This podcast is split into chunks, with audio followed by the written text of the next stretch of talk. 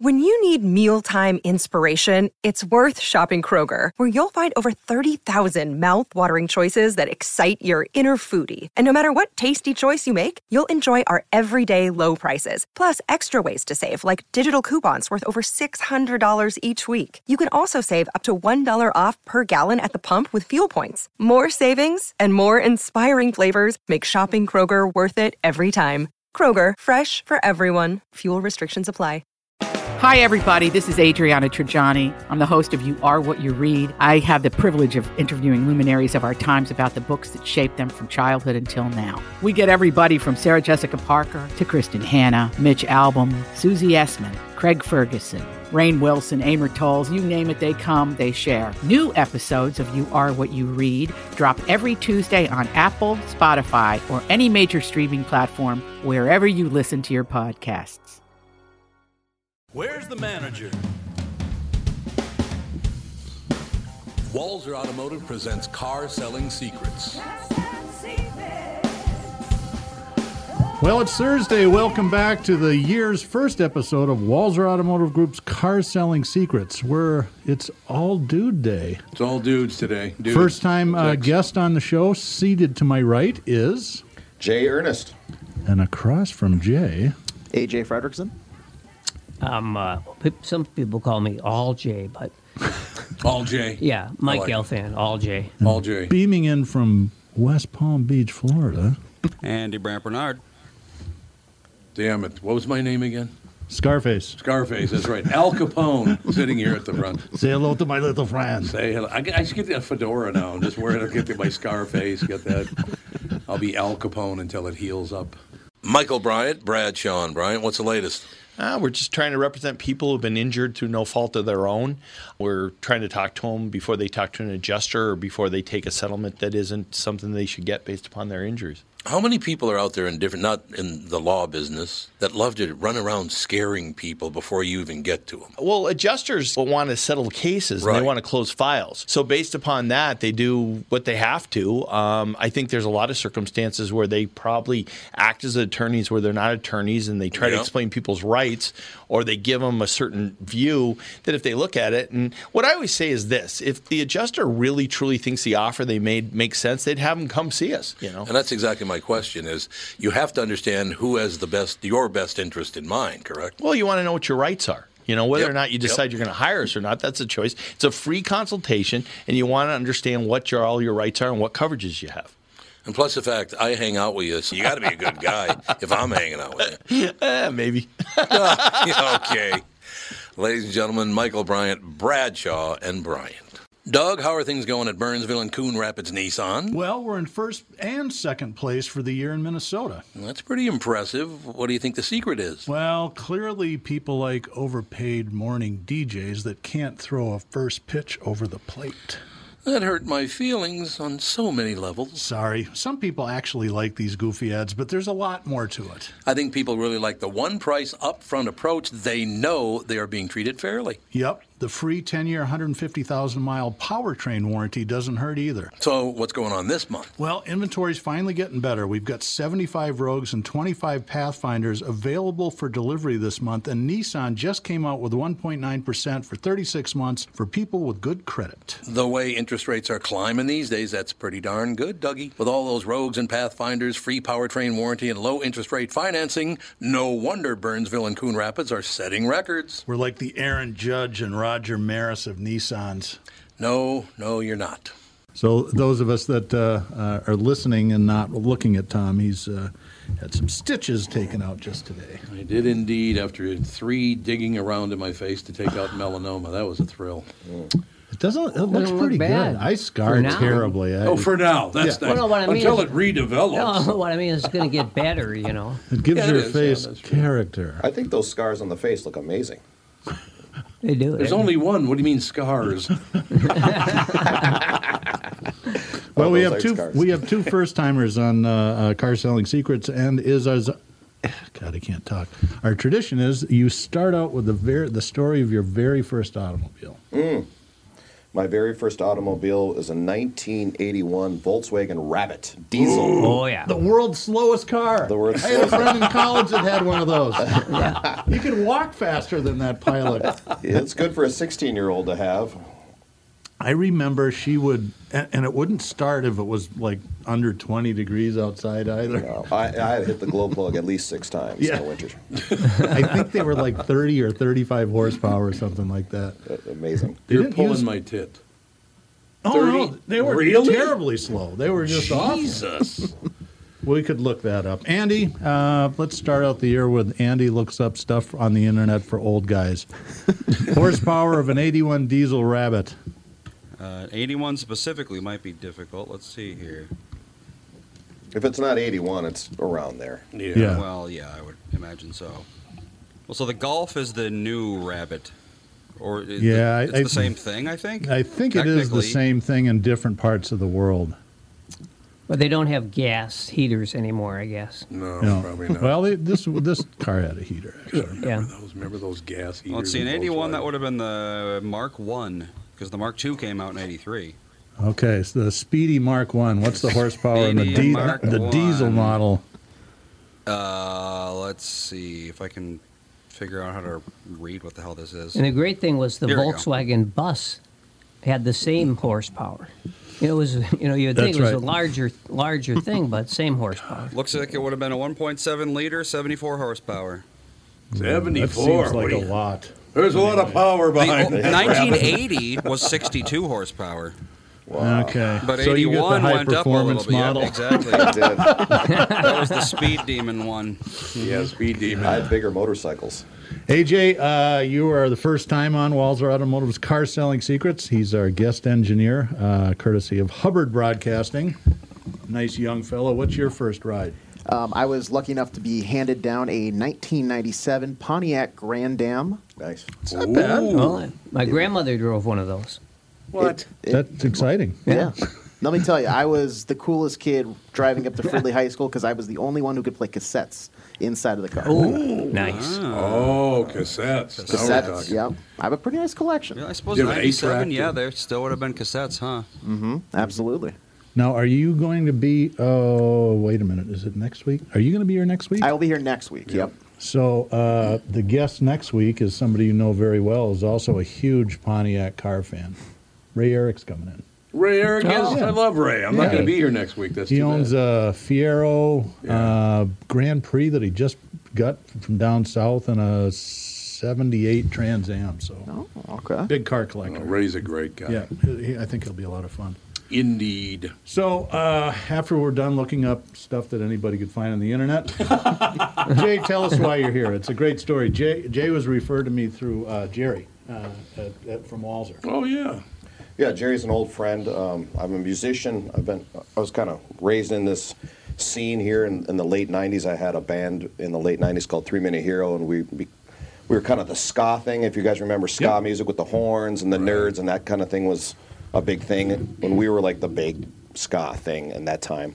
From there, I moved out to Los Angeles, and then eventually Arizona, then to Hawaii, and then I moved back to Minnesota. Couldn't And stand all the nice weather. It or was- you know, to I had lose a- a, bet or something. well, I had to I had to leave Minnesota to to shake the nice guy business guy. You know, like when I was here, everything was.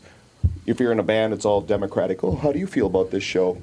And then you know you just don't get anything done that way. And I had to learn how to be a ruthless dictator away from Minnesota So to did- get that back here to bring Mick, it Mick back. Sterling could have taught you that here. Mick you wouldn't have Ster- to leave.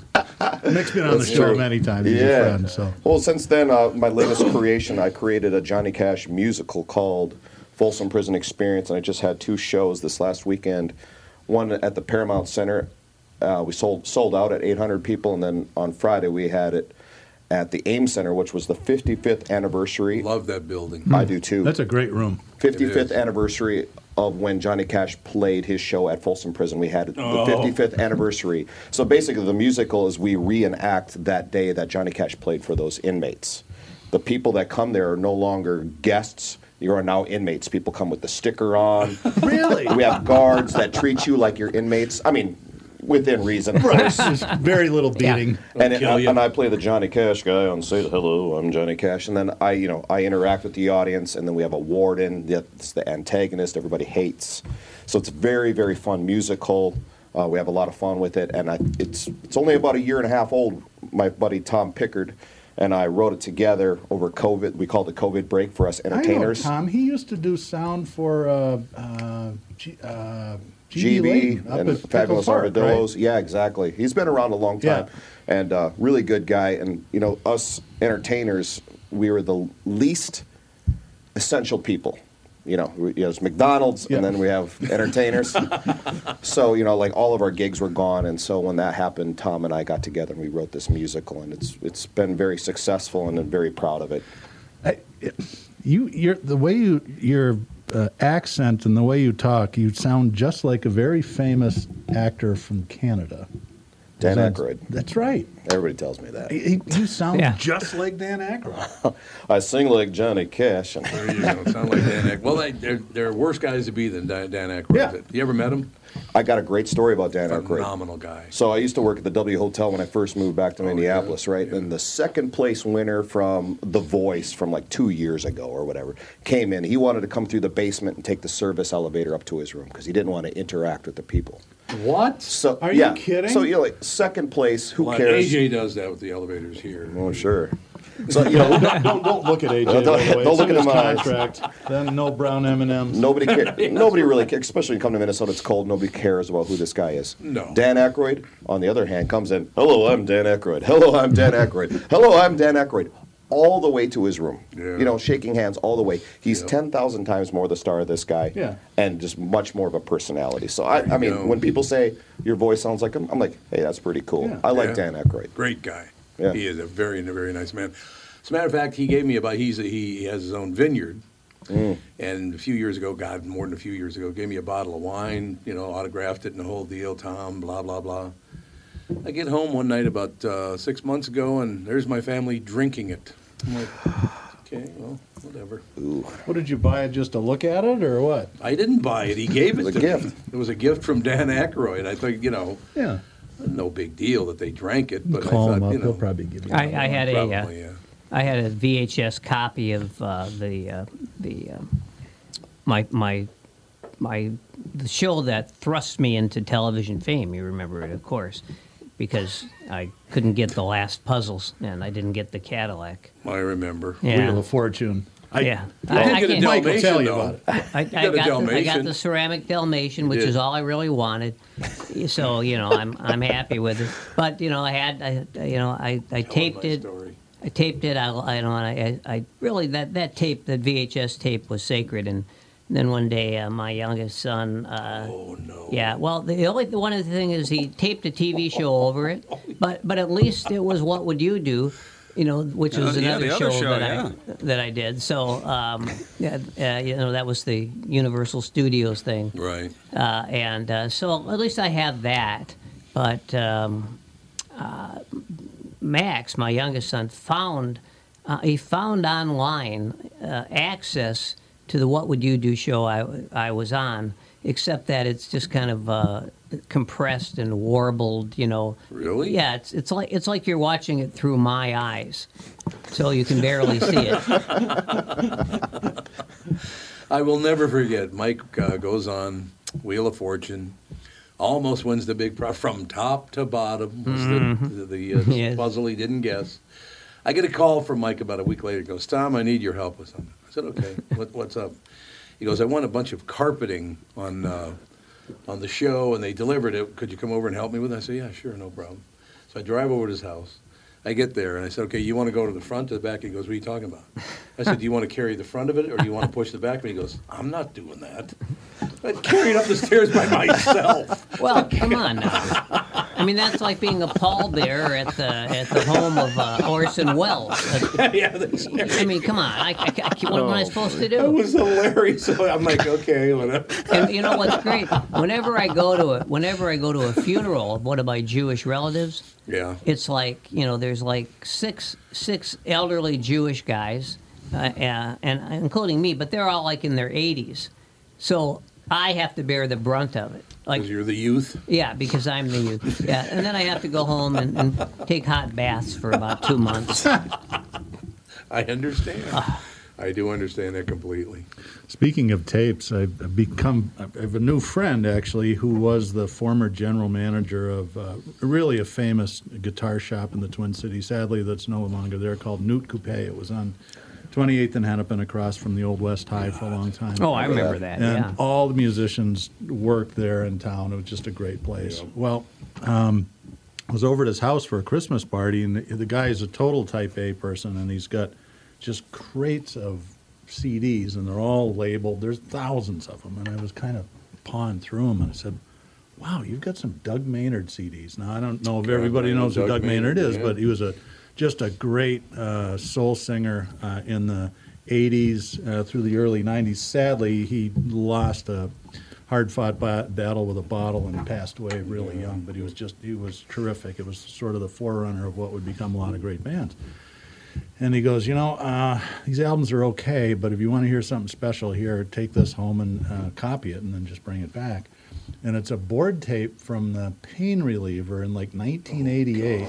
Steve Raitt, Bonnie Raitt's brother, is Oh, Bonnie the Raitt's sound brother, sure. engineer. Yep. Uh, Ricky Peterson and Billy Peterson. If you know the, the Petersons, it's just a, a musical dynasty uh, family in the Twin Cities. Margie Cox, who was a friend of mine from high school, Melanie Rosales, John De La Silva. This thing is ju- it's effing awesome. Like, wow, this is such a cool find. So, uh, if anybody wants a copy, I, uh, I, they'll be available in the lobby. No, if you're a Doug Maynard fan, you can reach out to me at Doug at Walzer, and I'll, uh, I'll eventually make some copies of this stuff because it's it's really cool. And, uh, you know, I was explaining to Sarah, my wife, who's you know younger than I am and didn't re- ne- never saw him. I played one of his studio records, and then I played this thing, and she goes, "You know that studio album? I would never go see that band." That board tape that Steve Raitt made, I'd be there every damn Yeah, night. there you I mean, go. they were just terrifically talented. Can I tell you my Ricky Peterson story about Japan? Uh-uh. Did I ever tell you this? Oh, God, I love Ricky Peterson. The whole Peterson family, nicest people in the world. Right? Yeah. So Ricky Peterson's in studio one day. We're just kind of schmoozing. We were cutting a commercial for somebody. I don't remember because he, I can't remember what it was. Oh, you know what? He released a song, and I did the voice of Muhammad Ali on the song. Oh, really? Yeah, it's out there somewhere. That you- Is that I I'm the still King of hear the it once in a World? while. Yeah, King of the World. It's Yep. called. Yeah. I think he's still touring with Stevie Nicks. Right? I think so, yeah. But Ricky produced it. He, so he goes, Tom, I made a huge mistake. I said, What was the huge mistake? He goes, well, I got a gig in Japan and they flew me in. It was just for a weekend deal. So I flew in, stayed the weekend, and flew back. It was really quick. Said, So I'm all, you know, kind of beside myself trying to get everything locked in and I'm in a hurry and I'm rushing around and all the rest of it. I finally get to the the TV and radio interviews. He said the first one, I, I don't know what the hell I was thinking. I got there, I had just arrived, and it was a little chilly in, in uh, Tokyo. He said it wasn't cold or anything, but it was a little chilly. and the host of the show asked him live on the air, So, what do you think of Tokyo? And he said, and I quote, Well, there's a little bit of a nip in the air. oh no! Oh no! And he said, as soon as I said it, I went, oh no. Any other word would have been fine. Ricky, Ricky's a great guy. What's his sister's name? Patty? Um, Patty. Patty. Yeah, that's right. Patty. I bumped into her. Um, God, it's, it's Another sorry, I real blanked out on talent. her name. She she does a sh- some shows on 88.5 on uh, uh, yeah, jazz right, station. right. So I was over there doing some stuff with meat sauce, and our sales rep is uh, walking us out, and uh, I see her, and we start talking, uh, you know, shooting the shit, and head to the elevator, and he goes, "Well, how do you know her?" And I said, "Well, she's part of like the most famous musical family Right. in the Twin Cities," and he goes, "She is." It's like, They don't. Not many people don't know that. I mean, they do stuff. They go around from church to church Yeah. and play songs. They Yeah. Mm-hmm. do. They just constantly playing Yeah. stuff. Really, really nice family though. One of the kids, Jason, he plays with Michael Bolton, I believe. Oh, does is he that really? right? Yeah. Oh, I didn't know that. He's always on tour with him. Is there Yeah. a nip in the air? I'm when you- surprised that Micah Bolton's In still on Japan. tour, actually. But Yeah, that's, it is a yeah, shock. well, there is that. now, that's the part of this business that's so great the crossover of music and television and radio and all the newspapers. That I do like that crossover stuff. It's Yep. very very cool. A lot of really good people, as a matter of fact. But God, I haven't seen Ricky in a while. I'll have to reach out to him. Well, let's get back to our local music guest in the studio. So, who came up with the idea for Folsom Prison? How did that start? Well, I would play Tom Pickard's venue, and he has this venue in St. Michael, Minnesota. There's a there's a movie theater up there that he rents out. He has a place called La Music Room, and he's got a lot of great acts in there. And since he's been such a great sound engineer for so many years, it's, he ma- makes that place sound beautiful. he is it's like really, 220 really good. people. It's a smaller theater. So my I have a band called Church of Cash. I tour all over the world with a Johnny Cash tribute show. That's that's how I make my living. And we play there once a year or something like that. And he would come up to me after a show and he would say, Hey, we should do this thing called Folsom Prison Experience. We can you could do the Johnny Cash thing and we could set it up like this. I said, Yeah, that sounds great. Let's do it sometime, but I'm too busy touring, he's too busy running a venue. That's when coming back to COVID, twenty twenty. He said, This is the time when everybody else is just hanging at home, not creating anything new artistically. Let's do this now so when the world opens back up, we can have something fresh and brand new for the people. So we got together, did a ton of research on Johnny Cash and what was happening during that show in 1968, Folsom Prison. Of course, that record relaunched Johnny Cash's career, and Mm. then you know, and it wasn't soon after that he had the Johnny Cash show in like 1970 and Loved that 71, show, which by was the way. huge and big, Great show. and really cemented him as an icon. Right? I mean, he was already huge, but that this what Yep. blew him over the edge, and this is where rock and rollers are starting to like Johnny Cash now because of that show he did at Folsom and it launched him. Anyways, did a ton of research on that day on Spotify. You can find that show, Folsom Prison. You can find this thing called the Legacy Edition, where it's three hours long. So you know they take just like any show, you you do two shows and you pare it down to an album. So this goes on forever, and you find out that there was a guy named Hugh Cherry who was a radio guy from L.A. and he was kind of the MC of the night really set up Johnny Cash. I mean, if you listen to the record, it starts out, "Hello, I'm Johnny Cash," and then people go nuts. How do you do that? You have to set that up, right? Because usually Johnny Cash walks out, people start freaking out. Right. So you have this Hugh Cherry guy.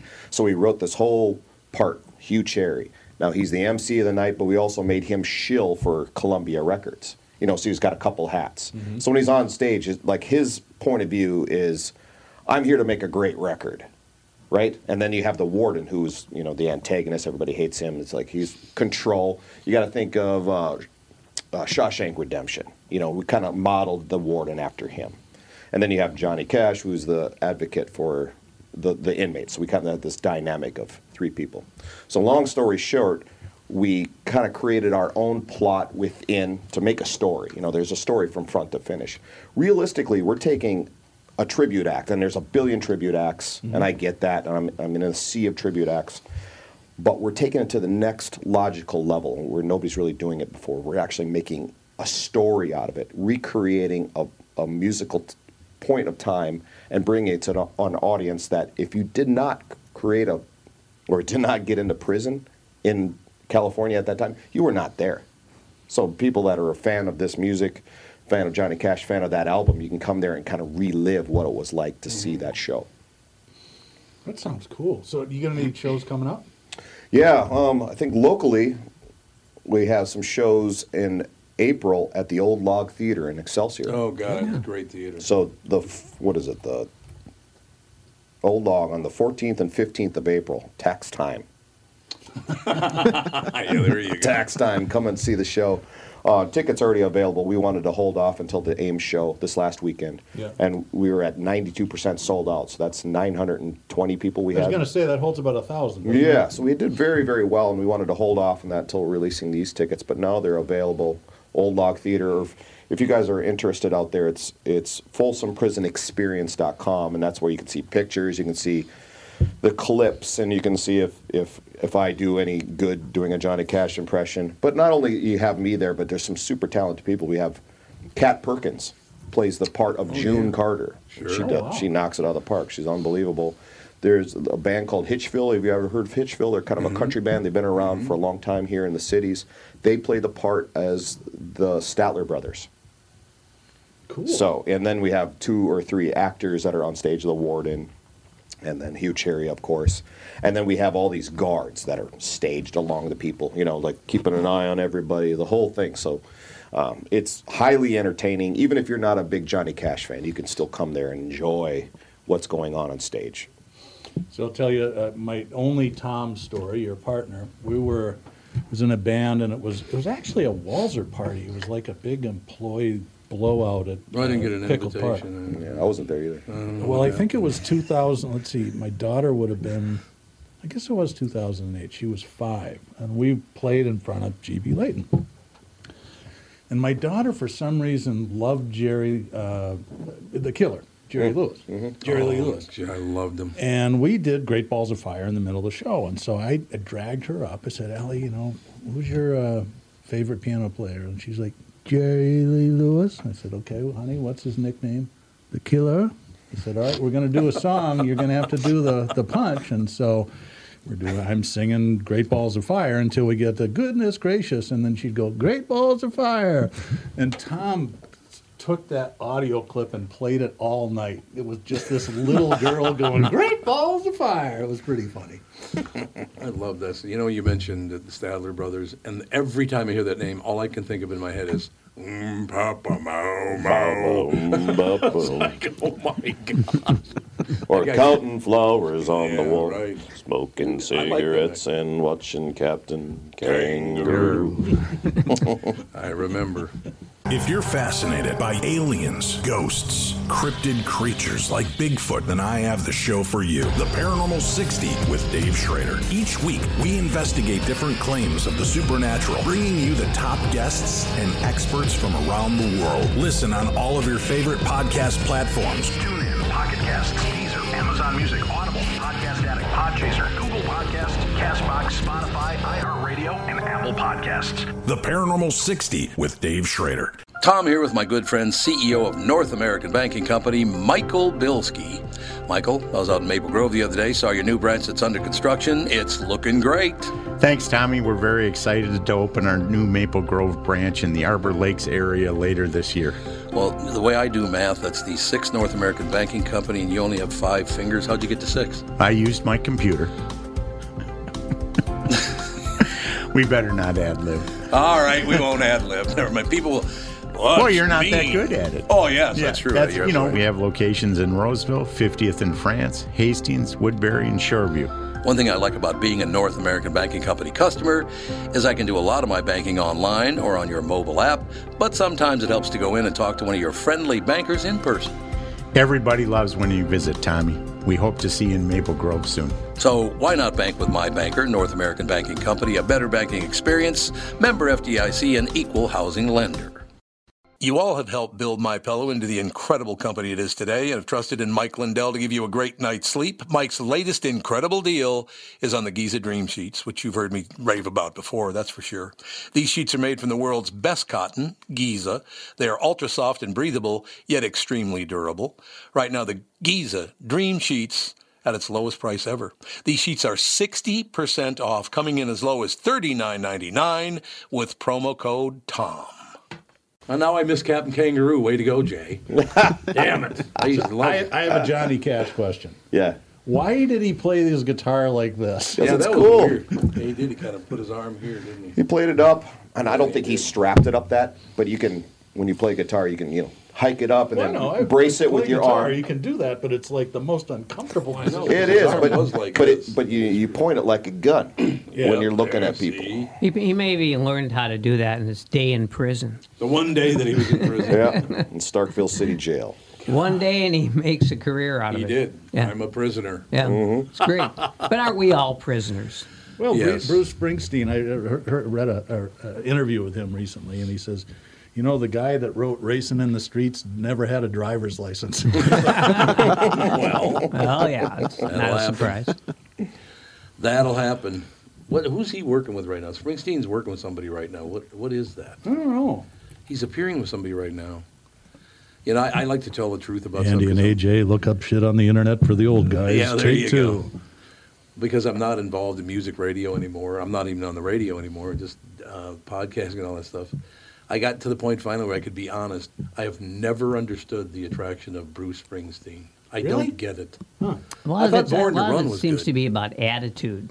Yeah, yeah. Rather I li- than yeah, music yeah, I itself. agree. It's about an attitude. That's One exactly of my right. top five concerts was at the old Civic Center in '75 five or six. He came out and Greetings from Asbury Park had just been released, which was his first record. Four hours flat out. It was just like the most amazing. And th- you remember that was the, the height of the disco era. Oh, And yeah, this guy had 74, really, I, 75. I think, revitalized classic American rock and roll in just Oh, in, in one tour. I, you know, I didn't, I wasn't a rabid fan. I didn't follow him his whole career, but that uh, he was, he was like if Chuck Berry and Bob Dylan had had a kid. Yeah, I could think see it that. would have That's been a good ear- point. early Bruce Yeah, I Springsteen understand because I that. mean his lyrics were really kind of a little bit, a little bit was just sort of nonsense, but it was, uh, and it changed later as he became a big star. I mean, he But put on those shows that are like, th- like you said, three to four hours Oh, God, straight, just no yeah, breaks. yeah. He just rocked Unbelievable. all the way through. I mean, that's legendary. I don't know how the drummer could do that, quite honestly. That's Max just- Weinberg? God, it's just the the physical feat to be able to propel it. And they do Mm-hmm. they do some ballads, which is always good for the drummer, but to play like that for four, let's do a four hour set. Remember what he tried to pull off about 25, 30 years ago? I'll never forget this. I went, oh my God. Uh, he got busted by the IRS I don't because he remember that. claimed to be a farmer. like, what? And he bought a bunch of land, and that made him a farmer somehow. A farmer of love. The farmer of love. Apparently, he got a big tax break for being a farmer. God, people, can they make enough money? Is there ever enough money? Well, luckily now, you know, there's, there isn't going to be an IRS anymore. They're just going to shut it down. I Well- thought they were getting 87,000 new agents. Yeah, right. So, you know, it's it's uh, open season. It is open. se- Well, it's open season in Minnesota now, the third highest tax state in the United States. Can we get our 17 billion back? Or how about if we just yeah, get how about half of it? Yeah, we'll we just, just, start pass there. it out. That'd be good. What do they need with 17 billion dollars? I don't know. I don't get it. Well, there is. there St. is- Paul could buy a second snowplow. There is talk Right, that they have there's a one. recession coming, you know. So, yeah, but what does that mean? well, uh, nobody knows Yeah, that's the whole uh, problem. what What's that kind of gonna- recession. There's a lot of things. Yeah, there are a lot of things. But, you know- when the Democrats legalize pot in the state, we're going to be swimming in money. why don't they? Why- It's about time. Well, I for think that, I Christ's think sake. that's on the, the agenda for this session. Well, I you, think. you got pot and, and you got you got gambling, but the advocates of of those two, well, what I would call wonderful American pastimes, um, you know, nobody's really claiming it's going to be a financial bonanza Oh, really? I didn't Why know. not? because gambling gambling is just it's a little money trickling out of there, but it's, it's Oh, you know not big a deal. Not a you big got to deal. have you got to have you know millions and millions and millions of people gambling every day because Oh, I suppose, because you know somebody somebody bets a hundred dollars, somebody else bets a hundred dollars, so you know y- maybe so so then you got like five percent coming out, right? Oh, okay. So that five percent now, then you've got all sorts of all sorts of taxes on that. You've got expenses on that. It's just it's just like a it's a little tiny it's it's like a little tiny drip of money coming out. Yeah, so okay. nobody is claiming that's going to be it's going to be a huge deal. Now you know, of course, Las Vegas gambling's a big deal. Huge, yeah. But uh, but in all these states that, that now have legalized sports betting, they're finding out that the money the money's not much. It's it's better than not having it, and the concept that it's staying locally, perhaps than going overseas because people who are gambling on sports generally Right, are using right. offshore things. So Yeah. it's it's just a better better way of you know at least we channel some of that money for good here. But no, nobody's saying it's going to be a big deal. I don't know about I don't know about uh, so much about legalized marijuana, but I'm sure it's basically the same kind of thing. You know, it's It not. could be. It's, you know, you're not going to you know you're, you're not going to not going to drop taxes by half by just because you have that. They're they're very small. I don't really understand why I was never attracted to gambling. I never, I wasn't, I've mean, uh, gambled, but I've never been attracted to gambling, and I don't know why. Well, it's it's in. The, I think it's imprinted in the genes. I think it's Yeah, like maybe, it's like yeah. it's like alcohol. You know. Yeah, that's some true. some people are going to drink alcohol and become addicts. Some people are going to be. Uh, they won't be addicts. They'll be if, if you're not an addict, but you have to drink every day, then you're an enophile. And you're an enophile. That's Yeah, right. that's God, right. I haven't heard that in years. I've now. never heard that. Yeah, the enophile. God, Yeah. those were the days. Yeah, those are the days. What's the, what's the definition of that?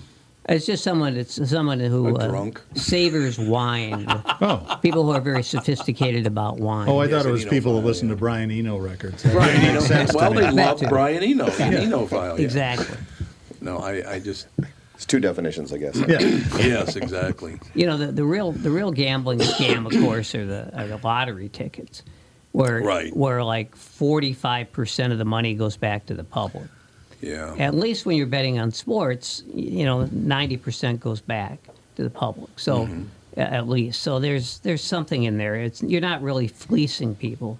It's like it's like slot machines. It's kind of the same way. They're slot machines are are basically they're they're uh, they're cash machines for s- for the government Yeah. or for the people who are running the, the machines because you put a dollar in and you get 95 cents back and then you put another dollar in and you put, you know it's it, that's how it works Right. and uh, but there's something of course addictive about that that's not addictive about That's what I understand. Yeah. That people actually get addicted to gambling. yeah the video crack Yeah. they call it Oh yeah. with yeah. slot machines. That's why that's why Canterbury has always wanted slot machines. You know, they've they've got the card thing, and uh, and you can play blackjack there. But it's it's the it's the video stuff that really sucks the money in. God, unbelievable. I you know I I I think I maybe three times in my life I put a quarter into a, into a slot machine. That's it. Yeah, it's uh, nothing. There's no- well, there's nothing. Uh, it, there's no s- skill to that. You pull a lever. No, but what happens is initially, you know, it creates this dopamine rush. Oh, I suppose. Yeah. and uh, but then after a while, I mean, you can go to any any casino and you can see the people who are well past the dopamine rush. Mm-hmm. Mhm. Their eyes are glazed. It's a mechanical thing, you know. With the hand, they're pushing the button, and they're getting more money. They're pushing the button, and it just goes on like that. So after, you know, after it's like it's sort of like uh, like Molly. People who take Molly, Yeah. it's uh, the ecstasy. It's what happens is you know there's this incredible rush of, of serotonin, and and uh, but what happens is after a while, your your body's not producing any serotonin anymore. You've drained it. See, I don't under. I've never gotten that uh, gambling or pulling levers, or I've never gotten a rush from that at all. It's Yeah. like, uh, well, we'll see what happens. Yeah, no, yeah, it's- but never you did been a the- gambler. You did the wine thing, so. Which wine thing? Everyone's got all of it. well, what I'm saying is you've still got an addictive personality, but it's a different thing that you were addicted to. The love of my family? Is that what you're saying, my son? Well, that too. That's a minor addiction. That's the lesser addiction. I was never addicted to wine. I gave it up and just decided one day not to drink anymore. So that's not really an addiction. Well, we're hearing two perspectives here. Andy, is there like something you'd like to share with your father? oh. Uh, From all the way out here? Sure. Yeah, he's, he's 1,400 miles away. So, I like the setup. yeah, you would like the setup. Thank you. This is finally we're getting the truth. Anyway, moving right along. It's great to be. Hey, didn't somebody, uh, an older woman, won the the buck and a half? Didn't she win the 1.5 billion dollars? Really? I think some older woman won it. Really? I, I didn't follow that. I I didn't follow it. It's- It just kind of popped up and. Huh. You know, you can literally. I, I was Pat. One of the things that I do on the show is I, I look for headlines in case any stories break during the show. Jesus. Did you call him Pat? Did I just I call think you Pat? so, yes. Yeah. Why would I call you Pat? I know your name is Jay. That's Jay. I know your name is Jay. Why would I do? Does he look like somebody we know? Uh, He sounds like Dan Aykroyd. I would have gone with Dan. Pat Aykroyd. That's what. It, yeah, I knew your name. Why the hell did I say Pat? That's I thought weird. we- catch it, really. Johnny would be okay. Yeah. Now Johnny would have been better. But now I forgot th- my point. I was. I'm making. sorry. Uh, but Well, no, we I don't know. of the day you were saying, and then 1.5 person. the woman who Oh, won the the, one- so yeah. I read the headlines. and it- it- Headlines today, you know, it's just Metro Transit crime in 2022 on board trains and buses increased 50 percent. So you don't want to read headlines like that. The crime is already horrible, and now it's up another 50 percent. You know, I, and I've ridden the trains before, but it it there's a fairly simple thing you could do to cut that number down. a police force. Well, that, this, even simpler than that, it That would, would work require really one-time well. investment. Put turnstiles in. Yeah, that would Because be it's nice. the honor system to get on the train and pay for it. I mean, is, what yeah. moron? Yeah, they thought of always that? had turnstiles. uh, Right. I in the mean, go to past. New York or places that have mature public transit systems that Yeah. are relatively safe and Right. functional, mostly in the East Coast, you know, New York and Boston. And it's You know why just that is? do that. But you know Don't- why they don't? Because Minneapolis, St. Paul, and I've noticed this since I was a little boy, we've always wanted to be either New York or LA. This is not Minnesota, this is New York, it's just as well, I, taxes in the United States, the third highest tax in the United States. Why? So we can brag about being just like California and New York. What does that mean, though? Was third highest tax? Because I see all these I see all these stories about, and every, every story it's completely different about who's paying all the taxes. You mean like 'Cause an all hard, due it's stories. hard to count because if you just focus on income tax, Right. you're right. That's it's right. pretty easy to rank, but Yeah. we don't get taxed on clothes, whereas in other places Other you get places taxed do, on this. yeah. We don't tax boats in Tennessee; it's property tax. It's really hard to Yeah. actually measure that. No, that's that's the thing. That- why- That's why you always get a different ranking. But I don't know. It's it's but the, the it's the property taxes that are killing people right oh, now, property taxes are a little spendy. especially in the in the cities. It's it's Yeah, St. Paul is really bad. I don't just I, that's not sustainable. No, it's not. Well, that's why I moved out of Golden Valley because my po- property taxes tripled on that house. It's like okay. Yeah, but not everybody lives in a forty-five thousand square foot mansion with its Oh, own here jet we runway, go. heliport. Yes, yes that, that lot had a huge runway on it. I would not want to land a plane on that island. No, thank you. Some people have tool sheds, right? That's right. He has his own bank. That's right. yes, that's exactly right. Didn't we say we were only going to go till 11 o'clock? No, I'm just kidding. Look at the time. Boy, look at the time. Well, this is the most fun I've had in weeks. This is great. It is wonderful. Missed a lot of the podcasts through weather and a previous commitment, so it's nice to be back in. He's and I working did way screw too up. hard. Ray Eric's actually two weeks from today, which is the second of February. I'm going to be in Dallas next week, but I think I'm going Oh, to be that's able right, to do yeah. it from do it remotely from down there. So You're on Alex's birthday. You're going to have Ray Eric huh? come on. isn't it, sh- she could come in for a special treat, Huh? Uh, she could. It, what day? hang out with Uncle Ray? Well, that's, that's a on Thursday, though, so yeah. she won't be doing that. She'll be celebrating Groundhog's Day and her birthday. That's what she'll be doing. wow, it's quite a life. It really is. There's no question about it. Hey, listen, I would love to come back as one of my kids, right, Andy? Which one? That's a good comeback. That's a good response. I like that. What else is happening?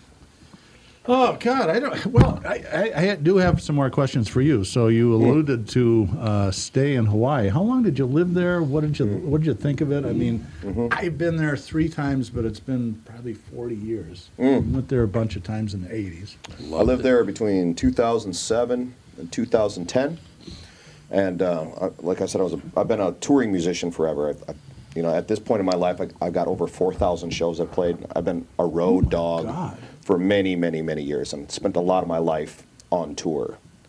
I mean, n- I'm not talking about big rock star things in a bus. I'm Right. talking about the nitty gritty kind of punk rock in the van, toughing it out. And I did that for many, many years, and which was good. It kind of carved me out how I am. But I was known as this bass player, but ultimately, I, I'm a guy that you can get along with. I've still got a lot of Midwestern charm, and I can you can get along with me. And which you don't want to be on tour with somebody that you can't get along with. Yeah. you're in the van all the time. Anyways, there's a band I knew from Hawaii, a very very good band, and their bass player just left. And then uh, I called them up. I'm like, hey, you guys need a guy? They're like, yeah. And I was living in Arizona at the time. I'm like, I'm moving to Hawaii. So it was great. I got to get in get in a band with these guys and I got to tour China. I was with the first first band from Hawaii that got to tour China. This was in 2008. Wow. So they're just starting to let western bands into China and it was great. You know, I got to go to you go to Hong Kong, you know, east meets west. But then you take the train and then you get into mainland China. You know, like you could see advertisements in Hong Kong. A little bit, you know, like you could still talk to people when you get into mainland, it's just like, okay, Mao Zedong, big red star, no more advertising, guards with guns, and you're like, oh wow, this is this is the mainland. But um, the hospitality was large. Every time they would take us out to eat, we'd go to a special room in the restaurant, and it'd be like 27 chairs around a huge table with one of those. What do they call those? Oh, lazy Susan. Late, but we're talking A giant epic lazy susan And the guy would clap his hand and like 15 servants would come out with rice and crazy food you've never seen before you know and it was it was super fun um, it was a gr- it was a great time i loved living in hawaii it was you know obviously every day is paradise in summer i remember coming outside once and i called my parents up i'm like what are you guys up to and they're like oh it's deer hunting I'm like, oh, it's November. You Yeah. have no idea because No It's the same. It's just the same all the time. There's an eight per, eight degree difference between winter and summer. It's either it's 81 degrees or it's 88. the, That's- the, that's the it. biggest problem I had when I was in Hawaii was that I had to get my uh, bets in for NFL football on Sunday at Oh. 6 a.m. Six Mm-hmm. Mhm. o'clock in the Yeah. morning. Yeah, it's kind of tough. I know. Mm-hmm. Uh, But what was I going to do? Uh, Was I going to sleep or get my bet down? You're right. I knew day traders that had to get up at like three, Oh, sure, two, three in the morning, so they would go to bed real early. You know, eight o'clock, so they can do their trading. That's not even day uh, trading. That's still night trading. yeah, exactly. I do miss. I haven't been to Hawaii now since when was that, Andy? 1995 is the last time we were there. I bet you it was. Yeah, Christ, that's probably about 30 years right. ago. We arrive, we get to the hotel, and the first thing we find out when we walk in the hotel is that our barn burned down at that farm. Oh, Yeah, I remember that. Yeah, the barn burned down. Mm. And Paul Majors went on the air and said, I want you to know, even though Tom and I don't get along, I did not burn his barn down. it was a pretty good line. I didn't thought. realize you didn't get along with Majors. Well, we ca- it came and went. Yeah. I think both of us. Remember, Andy mentioned the wine part. oh yeah. I think maybe both Paul and I had some periods where that was not a good plan. If Yeah. you know what I Let mean. me tell you why you suck. Yeah, you terrible. You people are terrible. And that might have been uh, that might have been stage one. That might have been stage Poor one. You Paul. might be right about that. cool talked to- guy though, very nice guy. Oh, Paul was a great guy, no question about it. He, he was a very decent guy, and I talked to him a couple of years ago. Well, he came in town when uh, Mike, uh, oh, what the hell's his name? He died, the bar owner over at the Loon. Oh yeah. Oh, uh, what the hell's his I name? can't remember Jesus, either. that's I knew the guy for a billion years. I can't remember his last name. It was Mike, though, right?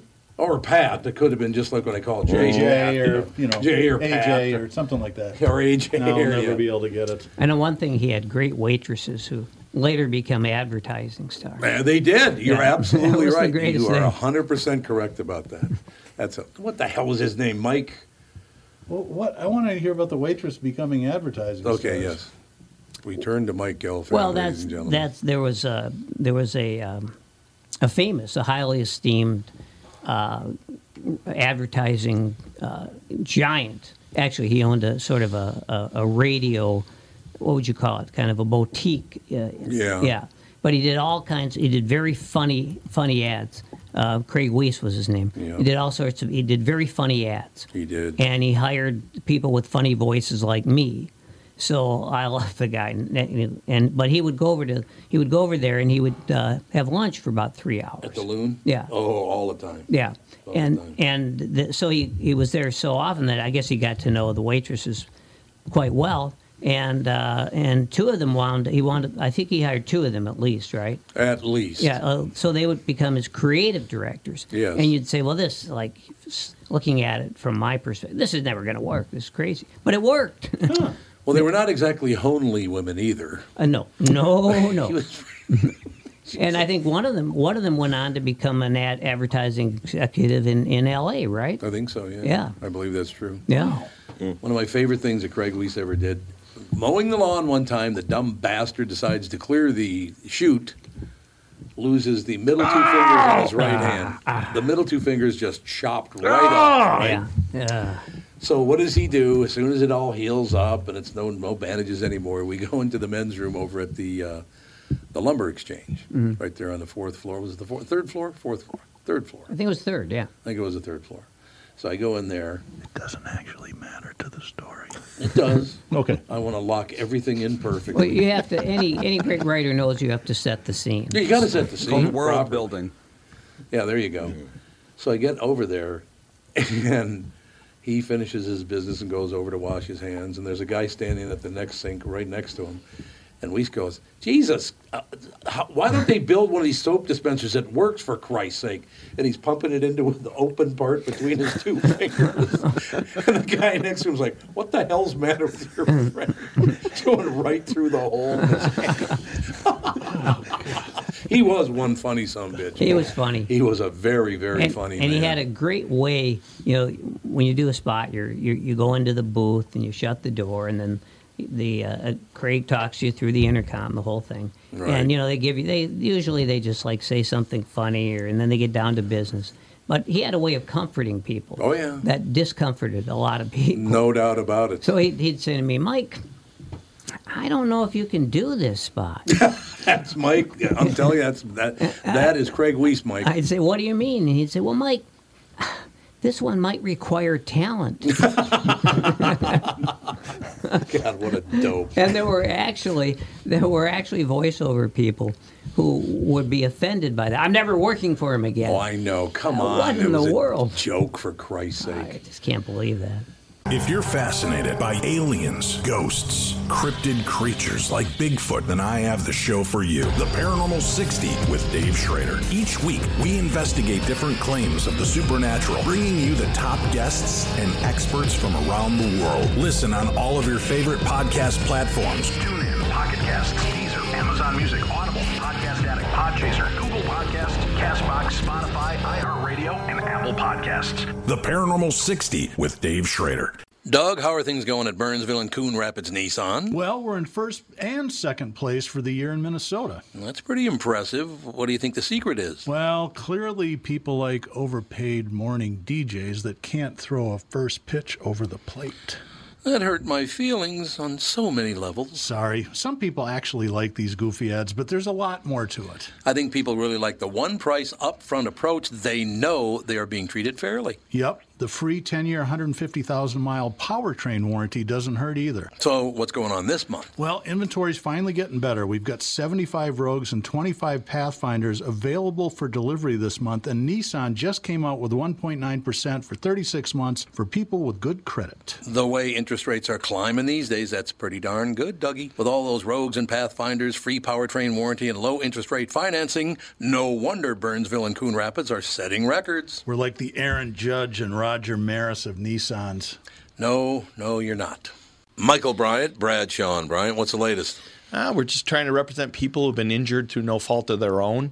We're trying to talk to them before they talk to an adjuster or before they take a settlement that isn't something they should get based upon their injuries. How many people are out there in different, not in the law business, that love to run around scaring people before you even get to them? Well, adjusters will want to settle cases and Right. they want to close files. So, based upon that, they do what they have to. Um, I think there's a lot of circumstances where they probably act as attorneys where they're not attorneys and they try to Yeah. explain people's rights or they give them a certain view that if they look at it. And what I always say is this if the adjuster really truly thinks the offer they made makes sense, they'd have them come see us. You know? And that's exactly my question is you have to understand who has the best your best interest in mind, correct? Well, you want to know what your rights are. You know, whether Yep, or not you yep. decide you're going to hire us or not, that's a choice. It's a free consultation, and you want to understand what your, all your rights are and what coverages you have. And plus the fact I hang out with you, so you got to be a good guy if I'm hanging out with Eh, you. maybe. okay. Ladies and gentlemen, Michael Bryant, Bradshaw, and Bryant. I wonder what the liquor industry did after Craig died. I think they had a a, a, a long period of mourning, yeah, the boy did like a cocktail. There's no doubt about that. and I, I believe his uh, body that was uh, laid in state at the Smirnoff's factory for a It's long still, time. it's still there, I think. I think it is. Yeah, I think uh, I'm pretty sure it, it Now that those were fun days, though, man. They were very fun. Going into the old, uh, what's it called now? Audio Ruckus now is that the name of it? I think it is. Yeah, oh, I think, yeah, right. I think it's Audio Ruckus. Yeah. It was, what was it at first? I forgot. Uh, was that um, that was uh, voice? Was that Cookhouse? Well, Cookhouse was the one was the one in the lumber exchange. Yeah. Yeah. Yeah. Well, that's that's where That's- Audio that's Ruckus where it was. is. Same Okay. Thing, yeah. Okay, yeah. Same story. Yeah. The cookhouse used to be in southeast Minneapolis. Used to wasn't be. it? Yeah. Yep. A million years ago. Indeed, it, moved was around a bit. It was great though coming in there and and uh, you're getting the the one the, the greatest thing about doing voiceovers is you know like you would probably do five in a day. Yeah. Me a big a, a big a big a big surge in business for me would be two in a month, but either way you'd go in you'd do the spot you'd go home, and uh, my kids would say. Where were you, Dad? And I'd say, Well, I, I just did a, a radio spot. And they'd say, Oh, who is it for? And I'd say, um, I don't know. There you Because go. you forget it immediately. And there's no better job than one you can just forget immediately. Because otherwise, you're tossing and turning at night. Oh, I should have done this. I should have done that. Nothing. Yeah, see, there you go. My children, I literally used to cut 30 to 40 commercials a week Yeah. for, I don't know, 15 years. I, I constantly cutting TV and radio commercials. After all those years, my son Andy, who's with us, my daughter Alex is not, They both got excited about the first time they'd ever been excited. I cut a commercial that they saw on TV. Dad, we saw the commercial you cut. Oh my God! And they got, were all excited about it. It was a what was it? Spaghetti, Andy? I think it was Spaghettios. Yeah, it was spaghetti. Yeah, it was uh, Monsters Inc. Spaghettios. So you're the one who got that account. All of a Oh, Damn, sudden, I it was, a so big deal close. because I did Monsters Inc. Spaghettios commercial. you know, do every airline, every bank, Yeah. everything in the world. That nah, it sucks. Don't forget that Spaghettios, Dad. That's what you want to go after. Well, to be fair, when you're 14 years old, you're not really thinking about banks or airlines so much. well, that's true. That's a very good point. No, no doubt. That was a good time though, back in the day. Is it? I guess that business is not that, that big a deal anymore. I think that, that a lot of a lot of local are there any vo- local voiceover people anymore? You don't really hear them. You don't hear I don't them. think That's- that's, really a thing anymore now. There's a few who are still doing it, but Oh, Are there? uh, you know some of the mainstays, but no.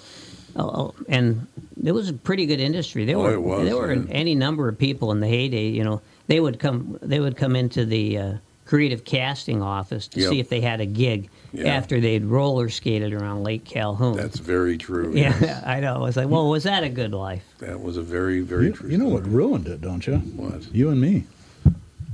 By doing ten minute commercials. Yeah, and now everybody does their own spots, and they're generally true. terrible. You and I destroyed the business. we were talking about that. Uh, you know, I just took a job with AJ uh, working over at Hubbard, and uh, the Hubbards and I got involved in a partnership. I don't work for them, and they don't work for me. We're in a partnership, right? All the rest of it, but everybody, uh, everybody's reacting really strong to that. And one of the things that I love about that whole deal is you go to Hubbard. It's like a different world there than it is at every other place. They're actually happy. What the hell happened, well, AJ? I think they're actually in prison because every time I go over there, I get lost in that building. I mean, it's It is just a maze. It's It is a maze, man. unbelievable. You One are time, right about that. Uh, I was supposed to meet the sales rep. And he goes, I gotta go to the bathroom. Just go down here, take a left, and throw breadcrumbs. Go up. To, and I walked into a live TV set. Oh, Whoa! Sorry. It's, like- it's- the Oh, Truman Show. Oh, Yeah, yeah, yeah. It was. Yeah, I'm coming up on four years there, but it took me about a year and a half to figure out Oh, yeah. the best route Mm. to go from the parking lot to my actual like office. Yeah, so. yeah, that's right. I tried to find the cafeteria once. I heard that Oh, it was a good pretty luck. good scene. It's a Oh, cool. it's cool. I used to have lunch with Moon I never, there all the I time. never found it. I wound up at the Egg and I, and so that was fine. But The egg and I, very close. Yeah, very yeah, very just down the road, no problem. Everything's cool. No, they had good food in the cafeterias. I remember. God. Well, yeah, they were, they they were uh, they were famous for the uh, for a cheap meal, and then you know if you were lucky, maybe maybe uh, Stanley Senior would walk in. Oh, he still eats there Oh all yeah, the time. No, I've had Yeah. lunch with him. um, as Oh, yeah, recently you were as just two or talking to me three about years that, ago, that's right. Yeah. Now, who was the receptionist that used to work there? Older woman? Was it Dorothy? That's going to be over my head. I, I, I usually do weekends and nights, so Oh, I'm not okay. I'm not there when really so a lot it was of other people before are they there. remodeled the main lobby when it was just kind of. Oh, okay, yeah, They took away my long end of the K, so I can't stand in San Paul, Minneapolis at the same. That's right. There, there was a woman there. I got to be friends with her, but she was just like the crabbiest person in the world. Oh, I'm yeah. like, this is the Oh, face yeah. of the company. well, um, you're going to have to call back. Um, I'm sorry. We just don't. I don't. I can't. You're just. li- You're going to have to call back. Doug, how are you? I'm fine, Dorothy. So everything's cool. I, don't I worry assume about it. she retired because they have a different woman there now. I only go over there Yep. about once a month or so. I got a quick question for you guys. Uh, I know Minneapolis is a big heavy hitter in the advertising. Huge. Where do they stand? Where do you think Minneapolis stands now?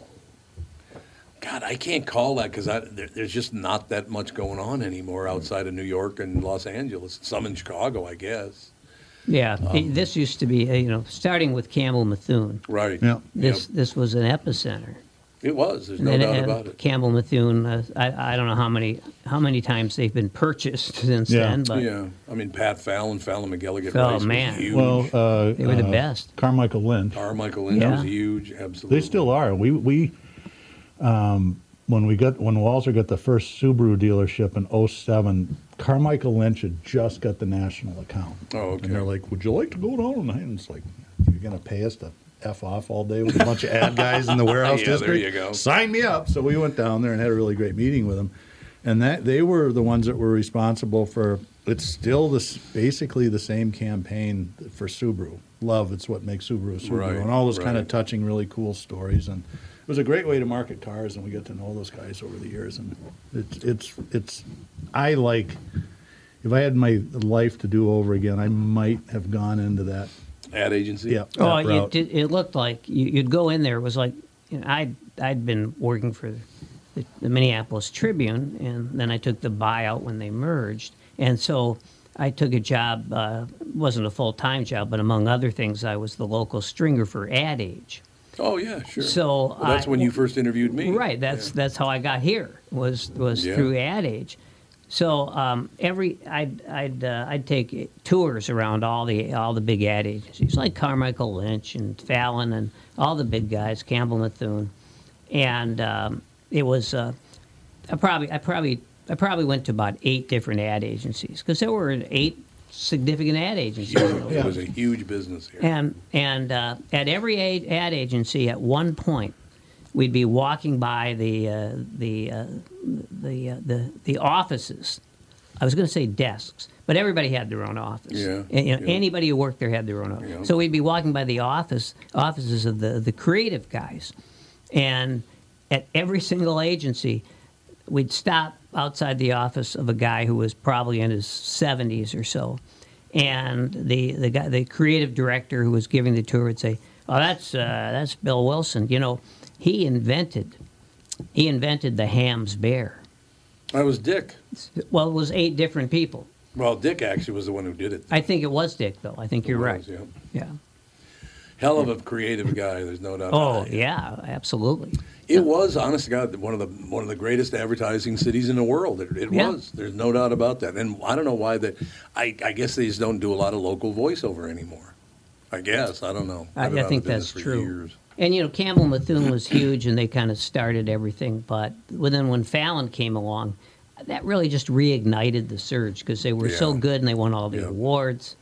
And uh, and uh, Pat Fallon was a, he was he was he was kind of a friend of mine. and Died very young, He did die really young. and uh, but he was uh, man the energy that guy had. Yeah, he did. No doubt about it. You have any more sad stories that we could tell about I people was- perishing? It was a great story until No, Mike chipped in. yeah, I knew that guy died sadly. Well, there was only one death. oh, he was story pretty there. funny until he stuck his hand on a lawnmower. Oh, there was that. You guys are a laugh riot. Hey, it was worth it just to hear the soap going through the hole. Yeah. And He, he had a sense of humor about it. and then he had rock hands from then on. Yeah, he's Rocky. Hey. That's exactly right. Went on tour of Black Sabbath. So this band you played in Hawaii, what kind of music was it? That was a, a cross between Jamaican reggae and like Detroit soul. Cool. And to tell you, really, yeah, it was, it was you know soulful kind of Jamaican feel, and Yeah. uh, the, we call it maybe kind of soul rock steady. And in this kind of small scene, we were the band I joined was well known throughout the world. I mean, I toured all over Europe, and there would be small crowds, you know, two, three hundred people that would sing all our lyrics. Not a big rock and roll thing, but underground thing, and it was fun. I tell you a cool story uh, when we when we toured Does it China. have anything to do with dismemberment or death? or No, it's anything? actually a positive. Well, I got to go then. I got to leave. all the guys are all getting up as we talk about this. Exactly. So w- when I was playing in inland China, uh, Guangzhou, and we were playing, I think, at a college campus. Now Guangzhou's like 20 million people. It's a small, smaller of the Chinese towns, like 20. I mean, everybody th- thinks of Beijing, but they've got they got tons of cities with, that are just There are thir- like enormous. 35, 40 million people, but there's no culture there, so nobody knows about it. There's Well, no when- when art you- or anything fun. When you got like one and a half billion people, you're going to have you know, a lot of places we never heard of. So I'm playing one of these college campuses, and you know we're doing our thing. I'm a bass player, you know, la- laying down a nice groove, real good funky music, and our our singer was very soulful. You know, the kind of guy that, you know, almost James Brown, kind of lands on his knees and does the whole love it, the whole thing.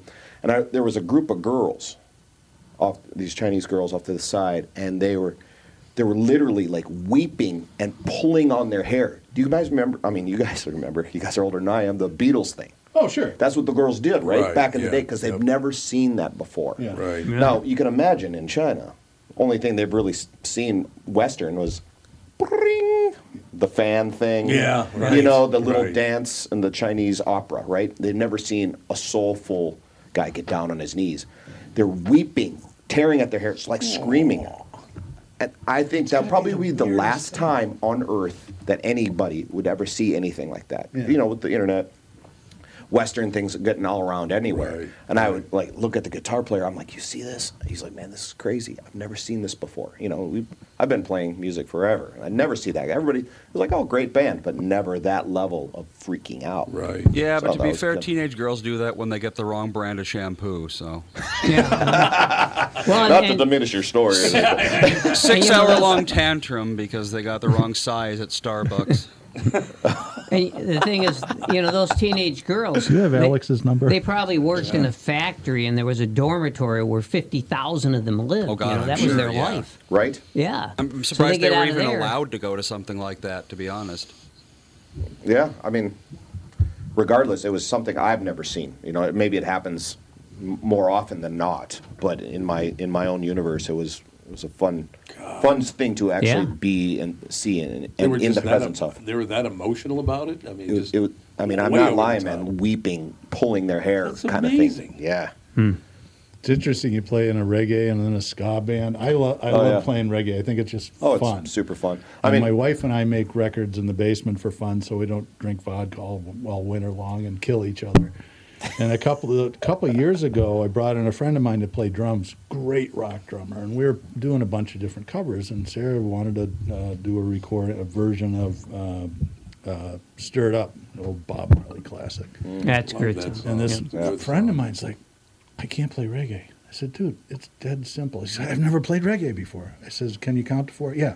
Okay, the downbeat's on the three. That's all it is. Mm-hmm. And about a day later, he goes, this is actually pretty easy. And kinda fun. Yeah, yeah. yeah, yeah. You put your kick on the two and the four. Yeah. That's all you gotta So do. then, then you were basically just appropriating their culture. That's right. No, well, well, yeah, because I hate Jamaicans. Yeah. I just want to steal all their best I stuff. thought you were better than that. Yeah, you're canceled. Actually, Bob Marley is half What a English. world. Did you know that? Well, Bob Yeah. Marley's half English? No, I did not His know dad that. was in the RAF. I didn't know that. Hmm. He worked at the at the in Detroit at the for a, a year. Oh, did Did you he know really? that? I Yeah. didn't know that. Bob Yeah, he- Marley did? Yeah, Really? Lived in America for a while and worked in Detroit. What did he do? Worked on cars. You know, worked at- Really? right- yeah. Hmm. You you know, he was just like any other youth, like, look- trying to find some money. You know? Yeah. Yeah. It's like Oh, I okay, suppose, yeah. Just went up. Then this would have been what late '60s. You know, Yeah. this would have been the era. Yeah, back when uh, Bobby Bear sang "Detroit City." Oh God, there's by, a song. By day I make the cars, by night I, make, the, bars. I mean, Absolutely. that, that has to be one of the greatest lines of uh, rock music ever, I or agree. country rock, whatever I it guess was. it was kind of country rock. Yeah. Yeah. that's true. That was in the days when when that could cross over. See, now Alice Cooper did cover that though. Yeah. We can't even think of a word that rhymes. I love that line. Oh, from school's out. we can't even think of a word that rhymes. I love that so much. It's like way to put pedal to the metal, Alice. Way to go. Great guy too, by the way. Did you ever work with Alice Cooper? No, Phenomenal guy. I heard he's a great guy to work with. Just you know, straight up nice guy. He is. Used to be uh, about two He's cases. no Dan Aykroyd. Of, no, that's true. It's totally different. But you know, he used to drink two cases of beer a day, and the guy weighed about a buck twenty for Christ's I don't sake. think I could do that. He used to drink beer like a son bitch. I guess he'd get up in the morning and start drinking and not stop Oh, till he yeah. went That's to the bed. only way you can do two It's part of a cases, balanced yeah. breakfast. I worked, I worked with a guy. He worked. 48 He worked times at the 12. track, It's a lot. and that's what he got. He got his racing form at three in the morning. Yeah. He was a handicapper, and he took out the case of beer. Yep. And then he, he would always time it, so he'd finish his tip sheet at the same time when he finished the case of beer. You know, it's funny you mention it because his wife at the time, I think they're still married, I think, but she mentioned the fact that he never got drunk. No, he, drank. he, was just kind of steady. Yeah. Yeah, it was it was kind of weird. Yeah. But what the hell? Good guy. Good guy. Bad ending, but I won't get into that. Oh, bad ending with Yeah. your boy. Yeah, I would have, but Doug would, you know, Doug would be depressed. Yeah, that's true. It's Hey, look, I got news for you. It's like hanging out with Woody Allen. Well, well, here's the thing, you know. he I doing mean, these days? there are no happy endings. You know that, I right? do Has know. anyone told you that? I'm Pollyannish. I get it. I know. And I'm a depressive, so Just saw another headline. I don't know. It just popped up on my screen. Uh, I didn't know this. Maybe you guys know this, but Alec Baldwin's got problems. Yeah. He's going to be charged with manslaughter. Are they really? Yep. For that shoot? I'm surprised. I'm actually surprised about that. I know a lot of people don't like him because he picked on Trump, but That's not why they don't like him. They don't like him because he's a raging asshole. Well, that too. Because he picked on Trump. Well, Oh, that's why I, a lot of my friends hate him because of that. Well, you got all those libos that you No, hang out those with. would be the you my far far, right- far those would left be my buddies, far right who- friends that way hate over him for there to that. the left. Not my we far hate left everyone. friends. God, it's- you really disappoint me there, Doug. Yeah, way to go, Doug. I'm sorry. You've ruined the world. Well, that's my lot in life, apparently. You guys see that one where he's that that episode of Alec when he's like yelling at his daughter? Like it was like Oh, yeah, it was I a mean, long it was, time. It That was, was- gnarly. It that was, was bad. bad. That was bad, yeah. Because she was like eight or nine or something. Yeah. Like that. Not, not old enough for that. Yeah. You what? What? You Not little old fool. enough for What that. do you call Like it? that. You little something fool. Wait till they're 12. used stronger words than that, He if I did, yeah. remember right. He might have used the S word or something. Yeah, he's not a nice guy. No question. Now, Danny, his brother, is one of the nicest guys you'd ever want to meet. Oh, sure. You go for the one who's like the hard right one, Is he a hard right one? isn't he? I don't know. I think he is. I don't even pay attention to all that political Does he shit have anymore. all I his just fingers? don't care. I think, I don't know if he does or not. I literally have gotten to the point politically. I don't care what your politics are. I don't doesn't uh, you be far left, far right. You want to be in the middle? Good for you. Just leave me alone. Leave me out of it. Right? I, I, I have to admit, in the last six months, I've followed fewer and fewer political things. you it just, can't I watch just, it. wore me out. Well, I- they I hear lie that. constantly. I hear that from a lot of people that, you know, they just they haven't quite gone off the grid, but the you know the the 12 hours in front of the TV. I mean, you can you can cut it down to six, I think, without any problem. Yeah. You, can- you know, you can at night you can just watch the the six. Uh, like like on Fox, they've got the six. Uh, what do they call them? The opinion entertainers, right? Oh, is that what they call them? Yeah, those are Opinion the six that entertainers. Trump watched every day. And So now, is that like Sean Hannity and those people? yeah, those people, yeah. And like now, CNN now they're going moderate now. moderate. Yeah, they Apparently, you haven't seen Don Lemon. He ain't moderate. I can promise you um, that. all of those guys have- Holy have, gone Christ! have gone much more moderate. That's the new the new theme there. I Really? don't I don't watch CNN much. I don't watch any of those much. Um, Not I don't, either. either. I don't watch them at all. But but they've definitely they've definitely kind of. Uh, Oh, I didn't they're know trying that. something. Well, you know, their ratings have never been great. They're terrible, They haven't been yeah. terrible because they could still afford, you know, all those all those people. But the other thing you have to remember is that half the people on CNN used to be on Fox. Yeah, that's so right. it's not like these people actually have strong opinions about anything. They're just entertainers. Actors. They're just selling they're cars. act- They're selling cars, is what they're doing. That's exactly what they're doing. And Really? lying, lying constantly. The, the lying on both sides. Yeah, I can't. I, I used to try to tune in both shows and, I mean, both channels and watch. I can't watch them at all anymore. I, I just can't watch them because it's a, and then it was this guy's fault. It's like, that's a flat out lie and you know it.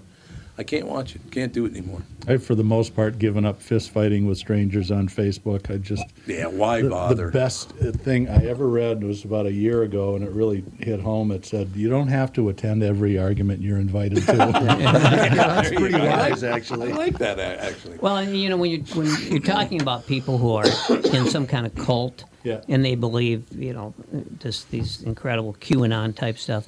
Every time you argue with them, they harden their opinion. yeah, oh, of that's course right. they do. Yeah. So it's like you're not there's there's nothing that's good coming out of it.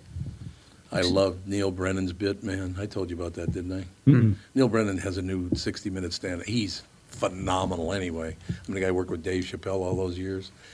But Neil Brennan comes out on, on stage. He goes, I can just go and open up with this, but I have to let everybody know, and I think you already know this, that I'm a pretty liberal guy, but I'm, I'm getting this really different reaction from people now.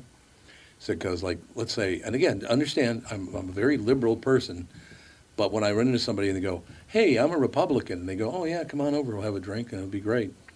And then I go to the other people, the other side of it, the far right, and I go, "Yeah, I just want to introduce myself. I'm pretty liberal," and they all go, "We'll see." I think that's a great line. We'll see how liberal you are. It's the same way on the other side. We'll see how conservative you are, too. If you're fascinated by aliens, ghosts, cryptid creatures like Bigfoot, then I have the show for you The Paranormal 60 with Dave Schrader. Each week, we investigate different claims of the supernatural, bringing you the top guests and experts from around the world. Listen on all of your favorite podcast platforms. TuneIn, Pocket Casts, Deezer, Amazon Music, Audible, Podcast Addict, Podchaser, Google Podcast, Castbox, Spotify, iHeartRadio, and Apple Podcasts. The Paranormal 60 with Dave Schrader. And we are back with stretches picks. You know, Tom, uh, there's a lot of analysis that goes into these picks. Yeah. And uh, I highly recommend betting, of course. I always recommend betting. Yeah, absolutely. So who's winning this thing? The Kitties, the Pack, the Bears, or the Purple? None of the above. Those are all the teams in the division. I know that. Well, who's your pick? I'm going with Sabre Plumbing, Heating, and Air Conditioning. What? It's not a football team. I know, but it's a hell of an HVAC company. They do the most thorough system tune up in the industry. Sabre is one of the largest Bryant dealers in the state, which means you save. Yep, I'm going with Sabre, Sabre and Bryant, doing whatever it takes to keep you comfortable. It's also the smartest time to call and schedule your furnace tune up with Sabre. Get the most thorough tune up in the industry from the people who keep my home comfortable. Oh, uh, one more thing, Tom. What's that? Visit saberheating.com. Tom here for Shift Real Estate. Last year, about this time when we were making plans for Key West, I met the folks from Shift Real Estate. And when I heard the Shift story, it made sense to me. It made sense to my kids and it makes sense to pretty much everybody that's heard about them. Shift Real Estate saves home sellers thousands of dollars on real estate fees. How do they do it? Shift lists for a flat fee of $5,000. You work with a full-time salaried agent.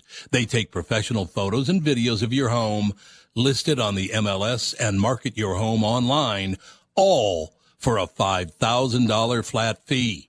Call Shift Real Estate and tell them about your home. Tell them that you heard me talking about it, and they will tell you how you can save $10,000 or more when you list with Shift.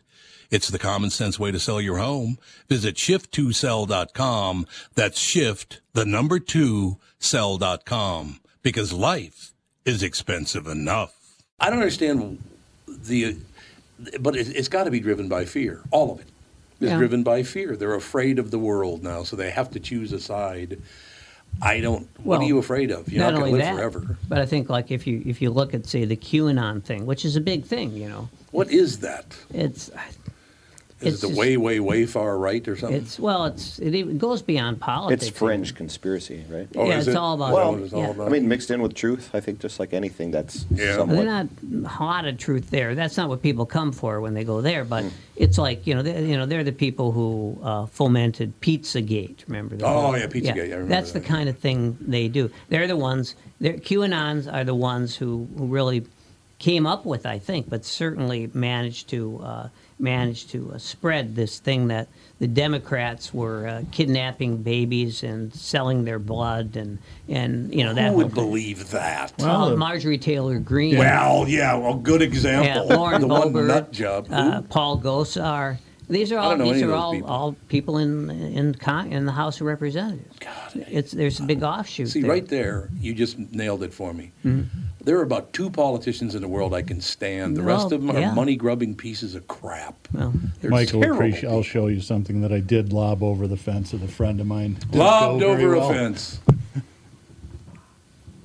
Looks like we're looks like we're trying to defend Trump, Trump's policies. Would you like me to turn on caps lock and disable spell check? It's Clippy from oh yeah early Microsoft. Clippy. Yeah, yeah. I thought it was funny. He didn't really. no, I didn't like it. So Huh? like, yeah, sorry about that. Yeah. Who didn't like it? I, I it was a post. A friend of mine was ranting on and on about something, and I posted that as a response, and it's like. I grew up, my mother was a Democrat. Her best friend, her cousin, was a Republican. They would sit and talk about politics. They didn't agree on a lot of things, but it never got angry. Yeah. Why do we have to be angry? because they were face to face. Yeah, they loved one another too. Yeah. There's no, no, doubt it's about it's that. it's the whole the conversation has changed, and I think when you get to the people, like like the QAnon believers, I think these are people who are thinking that there's a magic solution to something. well, everybody believes that now. Hmm. They do. I don't know. Do you? No, I I, do don't. not. I don't at all. I, I- Just waiting for the Rothschilds to take over the world, and then everything will be fine. I thought they already did. They are, yeah, I guess it exactly. depends on who you ask. the Vanderbilts went broke, so they can't do it. I've gone into the hardware stores and asked for one of those Jewish space lasers that the Soros company makes. They're all out of them, I guess. Now that guy, don't even think of bringing that that prick's name up. Oh well. Oh, what a horrible human being that man is. Eh, well, I can see this is how all these arguments get started because you say Soros and then I say Koch brothers and then we just go on from there. So- so, well, yeah, but that's they're exactly the same to me. Mm, I understand. Buying their influence. That's all they do is they spend big money to buy influence. The big difference Disgusting. between between Soros and say the Koch brothers is Soros wants to die broke, and the Koch brothers always wanted to die with more money than anyone in the world, which of course, and then and then of course came Elon Musk who had all the money, and then Elon Musk lost half of his money, Mm-hmm. and now the mo- the the most the, the richest guy in the world is some guy none of us have ever heard of. Right, right, exactly. So I guess anybody c- can be worth 150 billion. I guess. Yeah. I have an interesting, hopefully, you'll find an interesting Koch brothers story. So, back in 2016, the Walzers bought a collection of luxury car dealerships in Wichita, Kansas, which is where they're from. Mhm. And Lexus and all this sort of stuff. And so, I was flying down there a lot trying to get it off the ground. And one flight, I happened to sit next to the um, CTO uh, for what do they call? What do they call their company?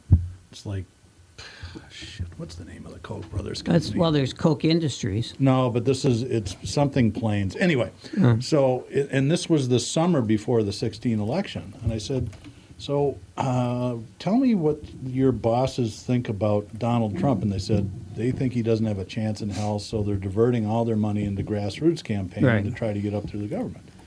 And I thought that was interesting, and because he- he- they would had a pretty much of a front row seat and didn't think he was going to win. The other interesting thing he said, I said, "So, what do you guys think about the end of big oil?" And he goes, "It's going to be over in about ten years. We're diversifying as fast as we Mm-hmm. can." So it was. He was an interesting guy. That's uh, Well, you know how the Koch brothers got all their money? It was from their dad. His dad was in the oil business, and his dad made the money by um, by building um building uh, factories, building well, building the refineries themselves. Mm-hmm. F- Uh, and two of his biggest clients were uh, Stalin and Hitler. So like everybody else back in those No, days. that's where the money comes from, from Stalin and Hitler. A lot of a lot of people went that route. a- As a matter of fact, they're still going that route. Well, to tell you building the truth. refineries, that was something they desperately needed. though. Yeah, And, yeah. there- and Flint Hills Resources. That's okay. what I All was right. thinking of. So, um, but I think that sort of, in many ways, defines their their view. Their it, it defines Tom their Weltanschauung. Yes, it Hmm? does. There's no question about that. I, I just find it fascinating. Some people can buy one side of an argument, but and not the other. Hmm. They're all filthy. All of them are filthy. That's the, the. I mean, it's not even an argument for Christ's sake. Name five, five politicians that you like. I'm Well, we trying to were think of talking about one. one last night. We were. Yeah, Amy Klobuchar. I like her. I don't think she's I don't, perfect, I don't but I know like her. I don't know her very well. I met her a couple of times. She always apparently tells people to say hello to me, but she never says hello herself. We should try to get her on. I bet Paul could get her on the show. Why? That's fine with me. I don't have any problem with Democrats and Republicans. It's the far left and the far right that I can't. stand. I, uh, I, I've I had enough. I'm quite partial to uh, to Katie Porter, who's who's uh, in the House of Representatives. She's from California, and she's uh, running for Senate there. And, Still? And uh, what do you mean? Uh, didn't they just go through that? Well, I imagine there's always always Senate well, that's true. campaigns. They're always running for something. This would probably be a different seat. yeah, that's probably. And I don't, I don't even know. I mean, I, I assume it's yeah, it's probably probably two years. Yeah, Yeah, two But- years of it. But she's the one who, uh, she's the one who really likes to uh, humiliate CEOs, who uh, you know who just received another hundred and eighty billion dollar raise. So she's taking over for uh, Elizabeth Warren, in other words. Is she the one with the big like whiteboard and does all the drawing? yes, Perfect. I know that's- exactly. yeah, that's Katie Porter. Yeah. And what? She's where in California? You said. Yeah, she's in California. Yeah, and and she actually uh, she actually represents a, a House district that's that's uh, not heavily liberal. So Oh, is that right? it's it's it's you know there aren't many of them left anymore In California, That- well, particularly. anywhere because they're, everything's gerrymandered now. Yeah, it is. Yeah, that's but true. she she's in a district that's really about half Republican, half Democrat. Oh, okay. So you know she's, yeah. I mean, she, her focus is is not on things that are particularly they wouldn't be alienating to, to us. You know what I'd like to get back to? What Doug said. Why don't we split up the 17 billion? Yeah. Let's talk about that. I mean, why do we let them do this to us? I don't get it. What do you think they're saving it for? Do you think it's going to be um, next election? You know, there could be a buy-off thing. It's like, you know what, I'm l- not doing so good. So, hey, Well, I think I think the the biggest thing that that that states need at this point, especially states with a lot of urban areas, is that they need they need to do something about the infrastructure, Yeah. and, and so does the whole country, obviously. But unfortunately, um, while while Biden is and, and and the Republicans got that infrastructure bill passed, there's a, there's a long way to go. This is a very Yeah. you know we've become an old country with old people. Mm-hmm. And uh, unfortunately, we, we can't rebuild the old people. I wish they could. Um, Ooh, I'd like that. I'd like them to, to do something about my infrastructure. new body. well, yeah, I, Get the new body I, I, going. you know, well, basically, all I will, all I really want is like fourteen new organs. That's all. I could talk to Rod Serling for you. yeah, that's right. Yeah. Although it didn't work for him because No. he, when he died of lung cancer at like 54 or something, didn't he? She's weird because all he did was smoke. All he ever did was smoke cigarettes. Like, holy Christ. I don't know. What, what is in people that makes them want to pick sides like that? I have never understood that. Why?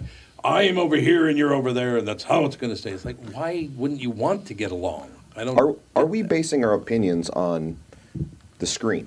Because like yeah, you know, like yes. you're not getting that back and forth. You're not getting the nuance of talking to somebody. I love and it. Then, and then you can sit behind that screen and say whatever you want.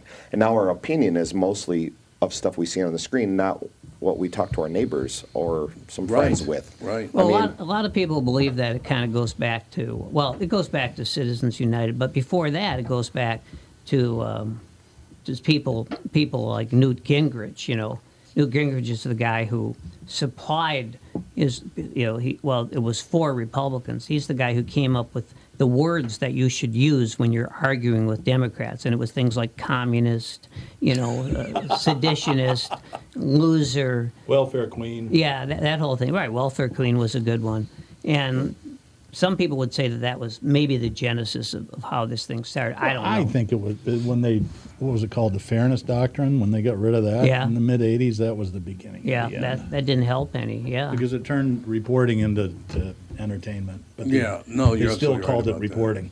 yeah. Well, it uh, yeah. I mean it, that that there's a lot of things that that entered into it, and it was the same people who wanted to do that stuff. You know, the same people who wanted everybody to hate each other. Politicians found it very useful if they could make everybody hate each other. Yeah, they do. Yeah, you're absolutely right about that. What is the personality type that one has to be a politician? Now, I, m- myself as a musician, I just obviously I'm just one of those musicians. I just want to be loved, right? Yeah. And, uh, I don't want to say stuff or lie and have negative connotations about me, right? Right. But like when you're, is it shame? What what is it that you have to have Hey, or you're, not getting, have? you're getting a little too close here. no, I mean, I, I think politicians, certainly the ones I've, most of the ones I've known, tend to be type A people. Yeah. Everything has to be done just right. And uh, um, Amy Klobuchar would be a perfect example of that. She's clearly a type A person.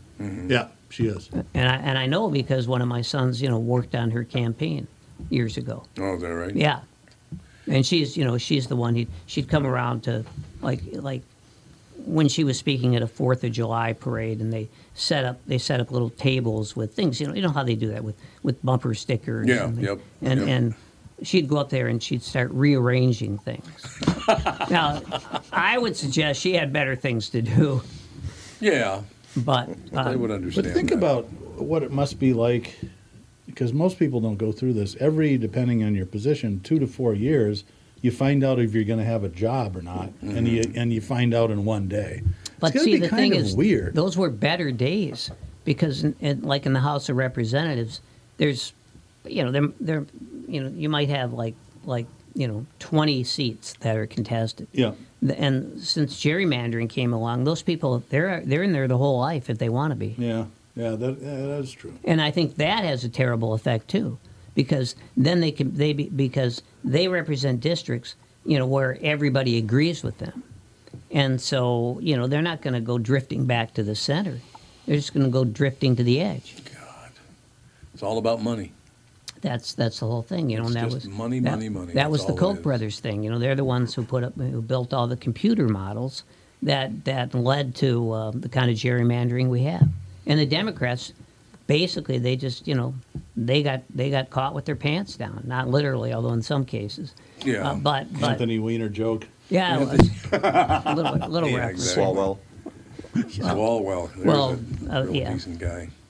Well, I don't, I don't know about him, but but certainly uh, Jeffrey Toobin was one, Mm-hmm. and then I and then I could call, I could go off with all the Republicans too on the other side. Jeffrey Toobin, why couldn't he just shut up? He had a real hard time shutting up. I don't know why. That, Well, he's a really smart guy, yeah, but shut up. But- Cover your ass. What's wrong with you? but you know, it's, uh, I guess, uh, I guess he was driven, you might say. Yeah, I suppose that's true. Yeah, and there is something about politics that politician politicians. Uh, he wasn't a politician, he, but there is something about politicians that may I think that makes them become more and more masturbatory. You know, Yeah. because they're always stroking themselves Yeah, in one well, way or another. yeah, You're absolutely right about that. Am I weird? Because I was just thinking the last three times I voted for president, I voted once Republican, once Democrat, and once Independent. Am I nuts? Well, you're nuts to vote for the independent, but not the other two. I guess I don't know. No, I mean, you know. She didn't win. I Well, will I tell gather you that. Not to narrow it down. huh? Not to narrow it down. I- but- she didn't win. A woman and an independent. I, Good vote, but, Tom. but I've done the same. I mean, I have. I never voted independent in the fifth district congressional race. Yeah. But I did write in people, which is the same as voting independent. Yeah, that's right. Because I couldn't vote for either. I understand that. That's exactly why I did it because I'm like, I don't like either one of these people. Let's move on, shall we? What are you gonna do? All right, you got five more minutes, Doug. Talk Well, I some think we car better turn crap. it back to our. Well, you know, we will talk cars for just a second No, before we forget get it, I out was of here. kidding. I'll be uh, going to try to broadcast next week remotely from Dallas, Texas. It's the setting for the probably 60th National Auto Dealers Association annual convention. It is a big deal. There's be- there'll be 30 or 40,000 people. That I attend love this thing. Dallas. Dallas is a great town. You know, I the last time I was there, and it was for another car thing, it was kind of the weirdest deal. So manufacturers have annual meetings with their dealers, and they usually do it in Vegas because Vegas is set up for conventions. But this year, Mazda had it at, at Dallas in the summertime. They did the rollout at uh, uh, Cowboy Stadium, and it was pretty new then. It was really cool to see Right. that. But the funny thing was uh, the hotel that we stayed, that they put us all up at. I think it was some monstrous Sheraton. It was also the home for the uh, Mary Kay convention. oh God. So the bar scene Oh, God. after 11 o'clock was a bunch of hammered 65 year old millionaire car dealers being pursued by hammered 55 year old Mary Kay saleswomen. It was just, it, it was awesome. You know, I'd pay to be there. for that one. Yeah, exactly. And, and when they had that convention, Band got a lot of tips. Yeah.